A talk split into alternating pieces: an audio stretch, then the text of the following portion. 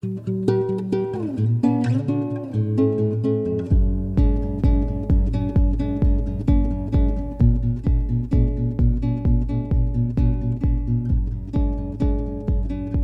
to another edition of the Untoxicated Podcast. I am here with my wife Sherry. Hi Sherry. Hello. How you doing? Fine. Sherry is excited today because it's not just Sherry and I talking. We've invited some guests. And let me say how excited I am to introduce our first guest because it's my good friend and Untox- Untoxicated Podcast founding member back back to visit again. Getting the old gang back together. Jason Polk is here. Hi Jason. Hey Matt, how you doing? Great man. Great. It's great to be back. Before we introduce our other guest, I just think we should say uh, something real quick. I want to make sure because I've never addressed on the podcast. Just you were there, and then one day you weren't anymore, and it was as though I had killed you, and you were like in the back of my car in the trunk, waiting to head off to the desert to throw your bones to the crows or whatever.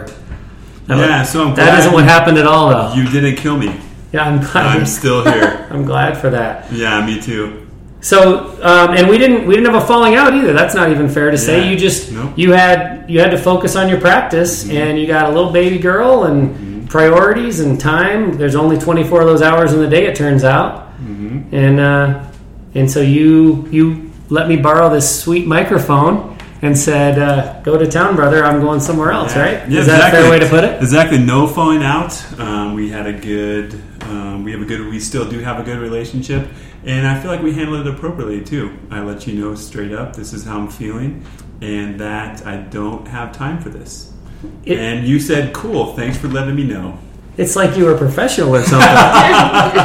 That was- we didn't just Yeah, we didn't just keep doing it in resentment for like No, six months. exactly. It was Yeah, pretty awesome. Exactly. But I haven't been professional enough to address it on a a recording yet, so I'm glad to get a chance to do that um, and say that we're still buddies and that you continue to work um, on Colorado relationship recovery, your your practice, and um, we'd love to, with you being on as a guest, steer people your direction if if they think that their relationship could use some work, and God knows all of our relationships could use some work. And speaking of people who are good at working on relationships, we're also joined today by your friend and um, seminar partner, which we'll talk about that in a little bit, Lana Isaac- Isaacson. Lana is a licensed clinical. Say the rest of it for me. Social worker. Thought that would have been not that hard. Okay. And a certified addiction uh, counselor. And you guys are both PACT trained, correct? Yes, correct. Welcome, Lana. Thanks. Thanks to our little podcast. Happy to be here. All right, so thanks, guys, both of you, Jason and Lana, for joining us, and Sherry for hanging out with me again as well. Um, we want to. What we found through the podcast is whenever we talk about things related to relationship, um, our listenership, if that's a word, spikes. We we've recorded a couple episodes where Sherry and I have talked about our relationship in recovery from my alcoholism, and it, they've been um, we've gotten just a ton of feedback, uh, lots and lots of emails and people reaching out and and telling me and Sherry that our story is their story. So we said let's let's continue to go down this path and address relationship issues. So um, that's why we wanted to have a couple of experts in. Now you guys um, are couples therapists. You deal with um, you know marriages primarily, I'd imagine, right?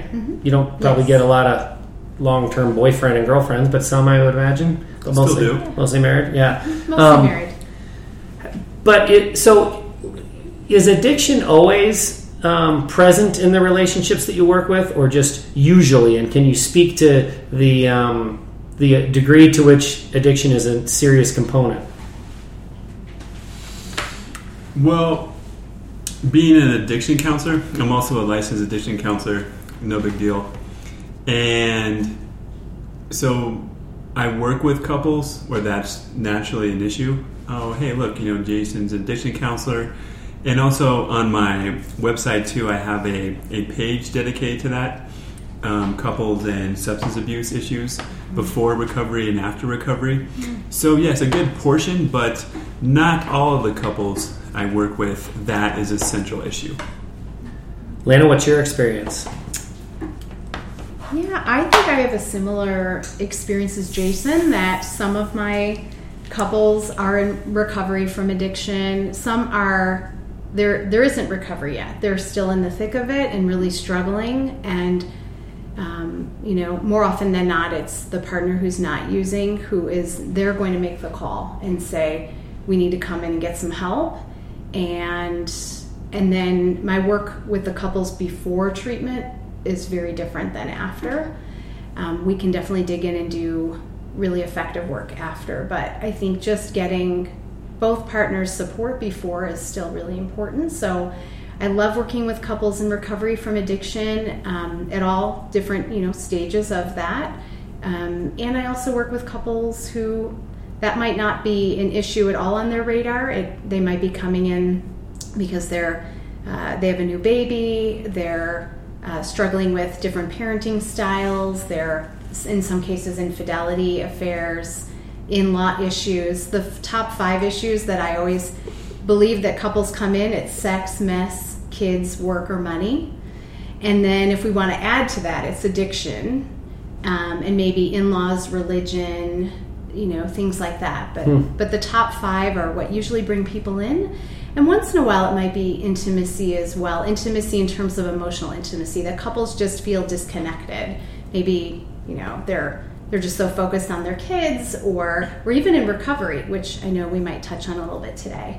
What that looks like when somebody's working a really strong program, they might not have also invested as much time into their relationship, and so I get I get have a lot of variety, and I really I love all of it. when you're when you're dealing with people in recovery, and I, I, I appreciate the point that you made that I can't imagine how hard it must be to deal with couples when um, before recovery when one of them is in active addiction because you can be in the room and know what's going on, and the spouse can be in the room and know what's going on, and you've got one person still in denial who's not willing to. I mean, that's that's a whole that's a whole nother ball of wax. But when you do get people that are in recovery, um, one of the things that Sherry and I learned the hard way, and we learned this through multiple relapses on my part, is the fact that when when you've had alcoholism in in my case, and then you quit drinking, that doesn't actually fix anything. And for a long time, I thought it did. I would say to Sherry when she'd get frustrated about you know just a normal thing like I uh, I didn't put the dishes in the dishwasher or I didn't. Um, I wasn't somewhere where I had agreed to be at the specific time I had agreed to be there. A normal kind of relationship thing. And she would get frustrated. I'd say, What are you angry about? I quit drinking for you. Like, isn't that enough? um, you guys are both kind of nodding and laughing. Is, is, that a, is that a thing where people think they got the alcohol out of the way, so everything's taken care of? Is that a big thing you have to address? Yeah. You want to answer? Yeah, for sure. I mean, I'll start off. I mean, even if you're sober, that was a pause for that. Um, so even if you're sober, you still have to do the work, right? Just because you're sober is not a get out of jail free card. Maybe that's not a good way to put it. But you still have to show up in the relationship. And just to echo what you said, Matt, it's a very common issue. I've had a good friend of mine, his wife was actively drinking. He got sober. And for the longest time, he thought his problems would be solved if she stopped drinking as well. Mm-hmm. However, now it's like, oh wow, we, now we have to do the work. Now we really have to work at having a good relationship. And so it's not a, a, a magic wand. Is that like an aha moment when when the spouses go, "Oh, huh, this isn't going to be easy now that the alcohol's gone"? Like, yeah, Yeah. Yeah, I would agree that it it do, I think it is a surprise to some of these couples uh, when they have to do some couple work because they. I think also it's not just um, the couples that. I, I think where the issue is is that the treatment centers and even in some cases 12-step programs aren't encouraging couples work. There are a handful of couple programs, like for couples in recovery on the East and West Coast, that's part of treatment. But what I find across the board is that treatment offers incredible um, individual support and group support And so you build this fellowship of other people in recovery. You get a great sponsor or mentor. You might they might have a family program, and probably more than that, there is a family program, but there's very few resources for couples. So there's one program in Boulder called Recovering Couples Anonymous, and that's a 12 step support group. But outside of that, there's very little, and that's why Jason and I created our, our workshop that we're doing in November. And I know we'll talk about that later. But um, it can feel daunting to couples or overwhelming if at first they feel like just to get sober is enough work, and now we're adding on to that and saying, and now you need to do some couples work. But I also feel like it's incredibly healing, and the research shows that it strengthens your individual recovery by having these really healthy, secure, attached relationships. You don't have to do this alone and it also um, by having so by having a healthy relationship that will strengthen your recovery. And obviously a healthy recovery will strengthen your relationship but you have to do the relationship work like you're saying. It's not a, an automatic it, fix. It makes perfect sense to me as the one that had the addiction problem as an alcoholic if i wanted to hang out with my friends because i needed that i needed some kind of bond or interaction that was easy. Go to the bar, go to the house party, or whatever. Um, and I would find that connection with other people. But then in sobriety, when I was cutting that part of my life out, and there, let's face it, in our society, there is a, a void of places where a 45 year old man can go for interaction with other people where there isn't alcohol, because alcohol is everywhere. Mm-hmm. That relationship with my wife became more important kind of under the radar to me. I didn't mm-hmm. even realize that, but um, it was more than just co-parenting and an in- intimacy piece. It was also we got to be buddies now too, because uh, not to say that I I don't want to you know over overplay this and make it sound like all my friends ran away from me when I quit drinking, but the fact is, if you're not going to go to the bar and hang out, then that's where all the dudes are hanging out. So right. you're friendship becomes more important. So that makes a lot of sense. So, so when when you talk about um, going off and doing the work, that maybe the person with the alcohol problem goes to AA and the mm-hmm. and the spouse goes to Al-Anon, and they're both working, working, working, but they're not working together. Exactly. And there are a few resources for that, but that's one of the the voids you guys are mm-hmm. going to fill. And let me share a successful couple that has been in my practice, they're in recovery and the male partner goes to AA. However, they're doing something a little bit different. They're actually sharing their work together. Mm. He will share his big book, big book work with her, and she's actually reading that very book that you have, Great. Lana, by Beverly ah. Berg loving someone in recovery. Yeah, and she's doing some of the mindfulness exercises, and they're actually sharing it together. Mm. And so this issue can actually increase their bond. Also, I'm not trying to open up a big bag of worms here, but it helps with trust too because she knows he's working in recovery and so there's actually more money in the, the trust bank, so to speak. Oh yeah. And so there's less where she's like, oh hey, what is he doing today? Mm-hmm. And so it's actually you know on, on two fronts, intimacy and a way to build trust as well. Do you find as a result of addiction or or any of the other? I mean, you mentioned the top five and then the mm-hmm. next five reasons right. that people come to see you. I mean, I think I know the answer, but I'm I'm curious because we've heard so many stories. I see so many stories working in the recovery field all the time of relationships that hang on and survive during the active addiction phase, but then the recovery is just too much for them. The the dynamics change. We would think, right, that they change for the better, but mm. but they change in a way that's difficult. I mean, there must be cases where it's just too much for the relationship to survive. Is that fair for me to say or assume? I I've definitely you know I've, I've had experiences with some of my clients when i think about my time and when i worked in the treatment field before i did couples work and i would have some individual clients who did amazing recovery work and uh-huh. treatment and then their spouse divorced them shortly afterward and i would agree that sometimes there is too much hurt that has been built up and that the partner, the non using partner, has just had some space when their loved one is in treatment to really think about what did they need for themselves for once and realize that it's just they can't keep doing this. And it does seem ironic that after the partner finally gets into recovery, that their loved one would divorce them or end the relationship. And in some cases, it's just people finding they feel like strangers when their loved one gets into recovery. Yeah. They're like, Who are you? You used to be a lot of fun. You were really spontaneous. You had a great sense of humor. I don't know who you are now.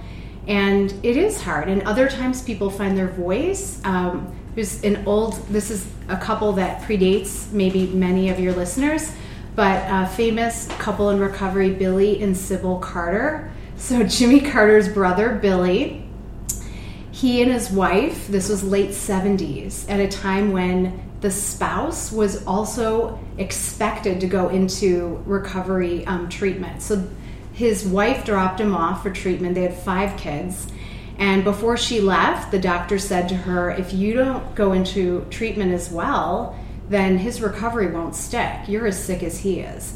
And of course, she was super offended and said, I have five kids to take care of. He's the sick one, fix him. I'm out of here. So she did leave, but then she came back with a bag and she went into treatment. And it was really intense. It was for, you know, codependence. And at that time, I think the treatment model across the board was pretty um, direct and confrontative but she grew tremendously. And when she came back home, she had found her voice, and Billy didn't like that so much. Oh, really? Yeah. so it was really hard for them to adjust at first, but at you know after they had been through some adjustment, they both felt that they had a stronger relationship, a more loving, a more honest um, relationship than they had ever had before.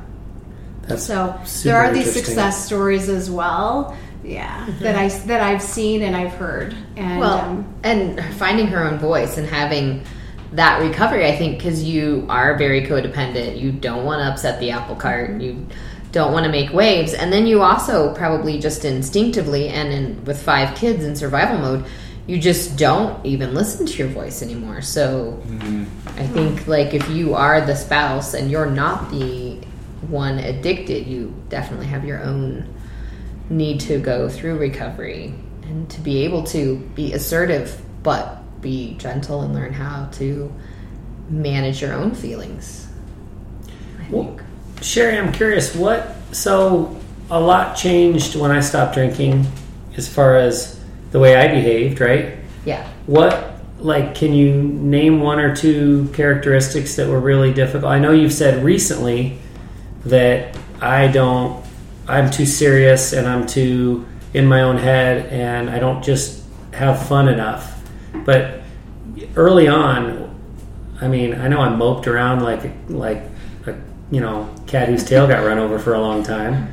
Was what, what what did you see as far as changes in me that were?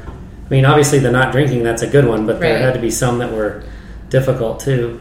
Well, and and through when we got through the uh, you know realization that alcohol, your drinking didn't fix everything, and I remember saying to you, "We have this big pile of stuff," and you're like, "No, no, no, it's just drinking," and I was like, "We have this big pile of stuff." We really do. So once we got like through that, and you understood that there were other things, um, like sometimes in the beginning, like your moodiness, you were kind of moody. And so i was afraid to like talk to you about issues that might be going on that would because i just didn't know how you would react because you had always you know it's not like you were crazy all the time you know and angry and throwing things around but some when you were actively drinking you didn't know how you were going to respond to something. It could be something very simple um, and you just totally overreacted. Um, so that i feel like was hard to kind of get used to and i know that there are some times where i still present hesitation and like bringing up a subject to you now because i've just had been like kind of trained to be that way Yeah, so like the but the moodiness in the beginning um, was kind of a, a, a challenge um, because I was emotionally as mature as about a 15 year old. So, it's, well, it's true, right? Yeah, Because but had- I, I mean, also just like I think your body going through like just the healing process and and what your um, you know your blog has talked about and shout sobriety. Um, I also think like it was kind of it was kind of related to moodiness. It was also kind of hard to get you to try to go and be more relaxed and have fun because you were so used to being anxious and anxiety driven when you were drinking and i think that kind of was was kind of a whole change for the family like where we could just be goofy like this last vacation that we took we finally were able to take a vacation just by ourselves and i don't think we've ever done that with the family by ourselves, meaning no extended, no family, extended just the family, no of us. grandparents, just the six of us. And we realized how fortunate we were that our kids were so relaxed about being a family. And I think, you know, we had like some camping for a week. That's kind of a challenge. Um, but I feel like you were very even keeled, even when we had tons of ants all over our campsite, and our daughter was kind of freaking out, and I was freaking out, and you were freaking out because we just were like ants, red ants at that, um, biting ants. So I feel like just the re- getting you to relax um, was kind of a challenge in the beginning, and, and I can see now it was not because you kind of kept everybody calm and you kept yourself calm and making jokes about it and yeah those were the two biggest i think your moodiness and anxiousness and overreactions Excellent. So it seemed that, and correct me if I'm wrong, Sherry, in a way, you are learning to trust that Matt can have a appropriate, healthy response. I don't know if healthy. yeah i Okay. you know very clinical but yeah Yeah. i mean Sorry. No, very good, very good. But yeah, like you definitely say what I'm, you know, thinking. Mm-hmm. Yeah, like I can, you know, come to you with an issue, and it's normal reaction because before Mm-hmm. it would either be maybe no reaction at all and you didn't care, or it'd be an overreaction and overthinking. Now, yes, I feel you still worry about the world and its outlook on alcohol, and that's why you're you're doing this to hope change some mindsets. But yeah. Speaking of wor- worrying about the world, that's a great segue, Sherry. You should do this professionally. Speaking of wor- worrying about the world, one of the questions that I get a lot from people that are in early sobriety is the way the way that they view uh, relapse or a slip, as as it might be called, as especially for someone that's big into counting, counting days. Then they and they get to six months or something, and then they relapse and, and they get all stressed about having to go back to day one. I'm not personally a big proponent of counting, but I always think about the relapse from that person's individual standpoint. What about from a couple's standpoint? You have to have people that you're working with in counseling that come to you and they've had a relapse. Is that a hugely traumatic experience? How do you help them over that when that happens? A relapse in relationship and recovery. That's a lot of R's. Mm-hmm.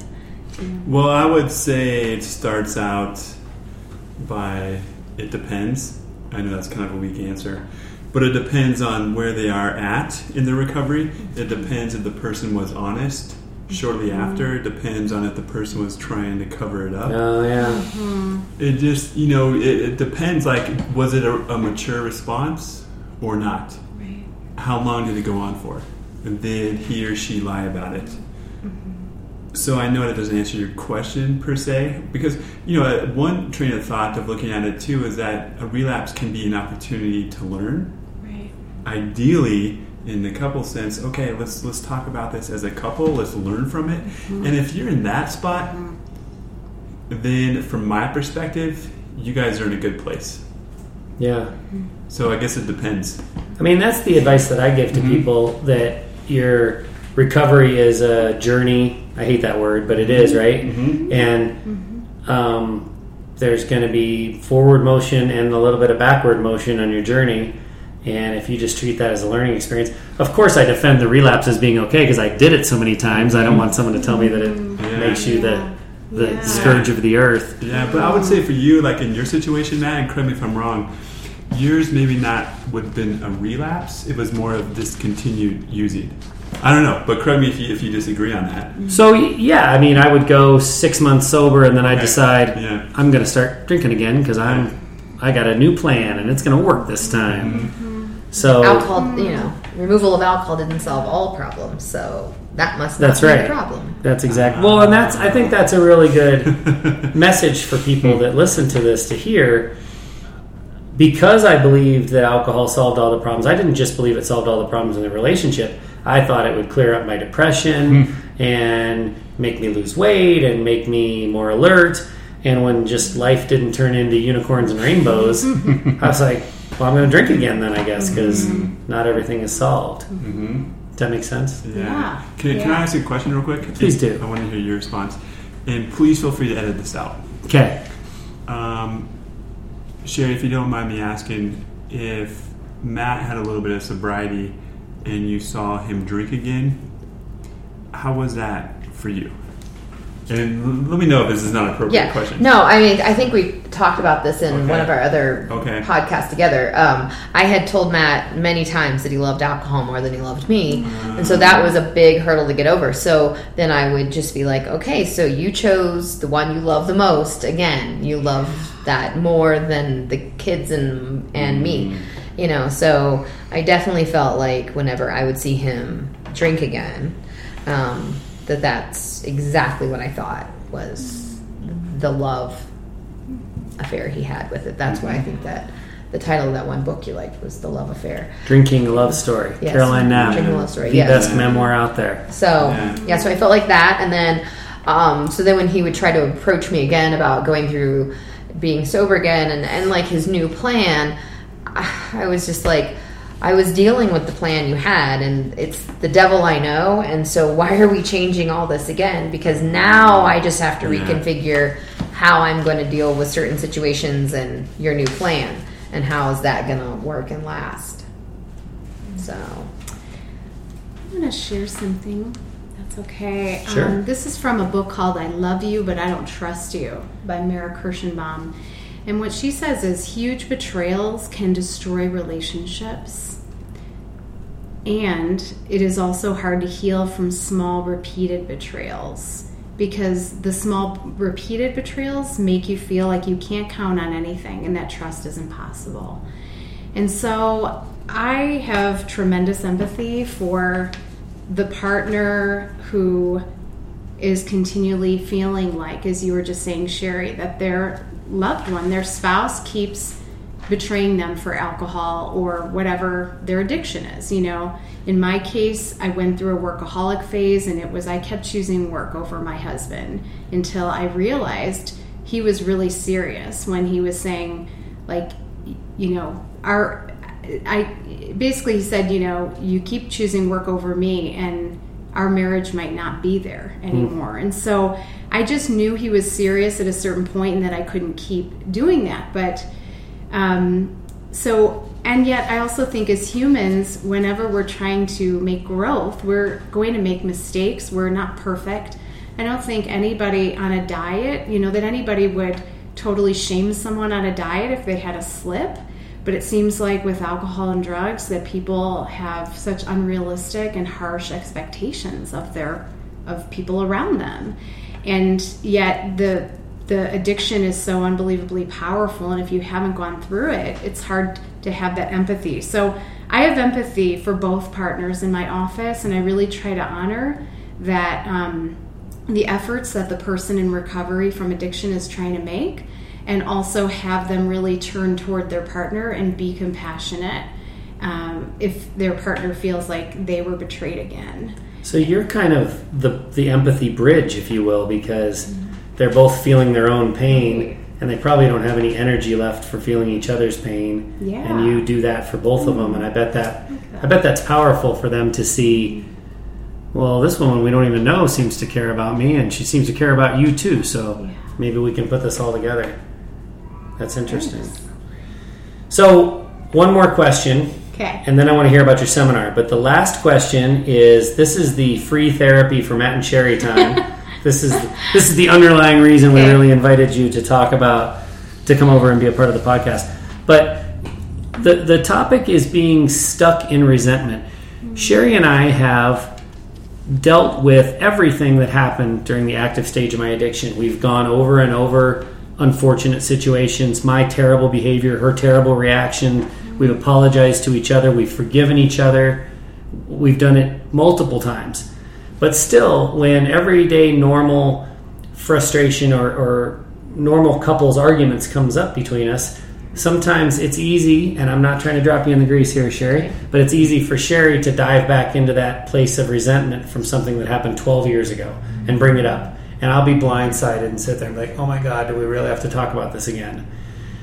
Um, what do you, what's a piece of advice that you guys give when couples are in that situation in when they come to see you for therapy? Because that cannot be uncommon, is it? No. Yeah. I don't think it's uncommon. And I, uh, gosh, to think of one piece of advice, I guess just. You can give us a bunch of advice if you want. I think in the moment, in that example of Sherry's upset and she's triggered back to the past and she's starting to bring up something that was hurtful that you're you're feeling blindsided like wait i thought we already talked through this and healed from this and I would say the first thing is to be become more and more of an expert on how to calm, comfort, and soothe Sherry. And that doesn't mean that she gets to just vent for an hour if that's what calms her down. She that's not helpful for her or for you or for your relationship. So maybe for Sherry, it's you getting close to her, like physically close, giving her a hug, looking in her eyes, telling her, I love you, I'm so sorry that you know you're still hurting over this. Um, it might be giving her space. Everybody's different and what calms them and helps them calm their nervous system. And then i think for both of you just you know um, to also on a daily basis to do some preventative work. So i in this book loving someone in recovery by beverly berg she really in, encourages couples to do couple meditation every day it calms your both of your nervous systems. It helps you bond and feel like you're partners again. Um, she uh, there's a couple meditation that we'll have couples do in our workshop called uh, "Have Each Other's Backs" partner meditation, where you're sitting back to back and breathing together and just really feeling physically you've got my back, emotionally I've got your back, and um, I'm trying to think other things. I would think also just figuring out with your partner what works, not just to calm, comfort, and soothe, but also it might be throwing in humor. You know, it's figuring out how you can break out of that cycle of, you know, you're triggered, you're upset, and then your mind goes right back to the past, and you're trying to, like, you're rehashing that old dynamic that was really destructive and figuring out what can we do differently. And so maybe it is surprising your partner, you know, um, I, I don't know how what that would look like. But so I'm, I'm guessing yeah. this is great advice. It really is. Yeah. The preventative is, I think, probably really important. We try to do preventative, but maybe I like some of your ideas. Okay. But I'm guessing that the way I handle it right now isn't the best when I go, Oh my God, you're not seriously going to talk about that again.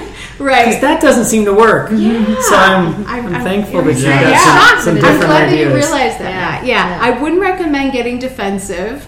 Um, you know, I would always recommend if you can, you know, offer a little bit of empathy, um, and then you can also set a limit. It's not that different, I have to say, couples.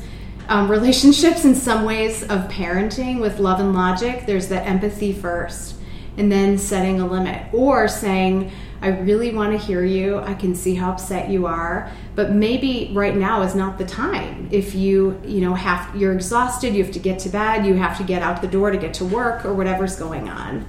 Um, but making time to listen to your partner if you know um, there's something called like grief bursts and so when people have losses that that loss can get triggered and they need to talk about it again and it doesn't mean that you're not a solid couple. It's just that that hurt just it still will keep it still will come up at times. And but it should take you a shorter amount of time to work through it. And I think it's just figuring out with your partner how can I calm, comfort, and soothe you, you know, in these moments, um, and and also limit. Um, I'd say limit the venting. So it's you know you really want to be able to keep moving forward. There's some stuff there we can work with, huh? Yeah, What do you think? Humor. Good ideas? Humor. Humor? awesome. I know I'm going to have to work on one with one of these um, for getting out of the resentment I'm stuck in for Jason ditching me on this podcast. You know, For sure. I introduce it like everything's Yeah. fine, but really, I'm burning inside, Jason. Yeah, well, here, this is the, this is the problem, uh, Matt. Let's talk about it. Yeah. Seems like you haven't really talked about it. Wow, Let's you, it you are there. good. You are good at receiving that feedback. It's like you're a professional. Um, well, I want to comment on what Lana said. Spot on. And I want to add a little bit something for you. And that's so quickly because it seems, and this is some of, of Terry Real's work when I have been trained by him. So it seems when she brings that up again, you go into what we would call a shame response. Oh my God, this stinks so bad. And you don't want to feel that, so you immediately go up to grandiosity, Yeah. which is, I can't mm-hmm. believe you're not over this. Yeah. so, in a way where you can take that in, take a breath, because she had a lot of poopy memories Yeah. of this. And so to own that, to say, I'm sorry, um, what can I do to help? Do you need some space? Let me finish with the dishes. Whatever it is, to put yourself up and hold yourself in warm regard. I'm still a good person, although I have screwed up time and time again. And if you can get to there, then that's the, the sweet spot, so to speak. Yeah, I like I like the grandiosity term. I really like the shame response because you're right. It, it is like, oh, I gotta 'Cause then it I just gotta kinda go brings back up in your- the pit of shame again. Yeah. that's yeah. You guys are good. Yeah. It's Well, like, we're you should definitely do this working for- on like realizing the resentment. Like Yeah. that's a piece that was introduced like Mm. not too long ago that I'm working on and getting over that. Yeah, It's terrible with a bad with a really good memory though. yeah. You do have a very good memory. Yeah. Hopefully that'll come in handy sometime. no, this is like if you want to know the socks you wore on our wedding day, I will tell you what they were. But, but That should be also, important but and just to honor real quick, if our memories are triggered by our emotional states too, so if something comes up, gosh, you know she's you know upset with you again. Sometimes the, that emotional state, then we're accessing all like the bad memories too. Yeah. That's that's exactly how I feel. Mhm. That's exactly how I feel. That's a good, you know, like it just it just is like floodwaters just Mhm. coming in every single infraction Yeah, yeah, sure. when I get worked up. Yeah. well. You guys are good. It's like you're professionals. Yeah. Hey, speaking of professionals, tell us about your seminar. I'm super excited about this. Sure. All right. So, Have Each Other's Backs Again is an all day workshop for couples in recovery, not just from addiction, whatever that addiction looks like for you. It could be to drugs and alcohol, gambling, um, intimacy disorders, anything that feels Workaholics, like. Yeah, all that stuff. workaholics for sure, food.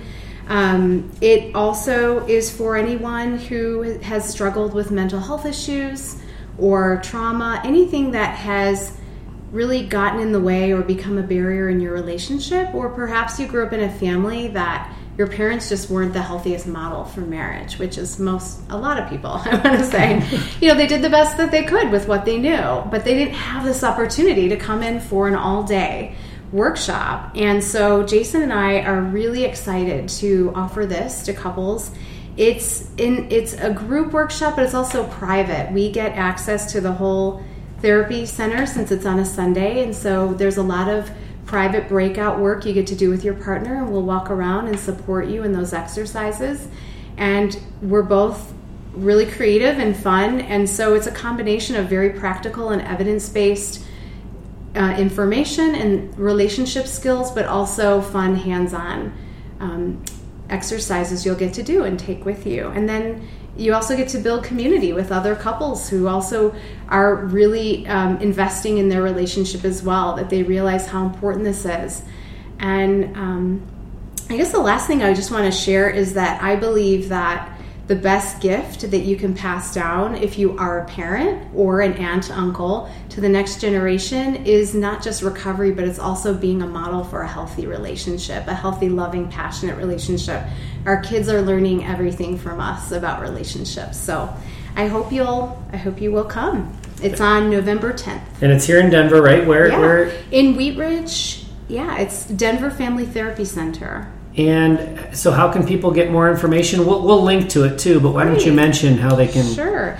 Um, couples can register on my website, lanaisaacson.com. or on Jason's website, which is coloradorelationshiprecovery.com. And we'll be sure on the podcast Unt- Untoxicated podcast website, we'll have a link to it as well and encourage everyone to come. Thank you guys for coming out today. Seriously, Yeah, thank super, super appreciate it. It's been really helpful. Yeah. Thanks, Matt and Sherry. Yeah, Thank you. guys. All right, for the Untoxicated podcast, for my wife and podcast partner Sherry Salis, this is Matt Salis. Thanks for listening. Talk to you next time.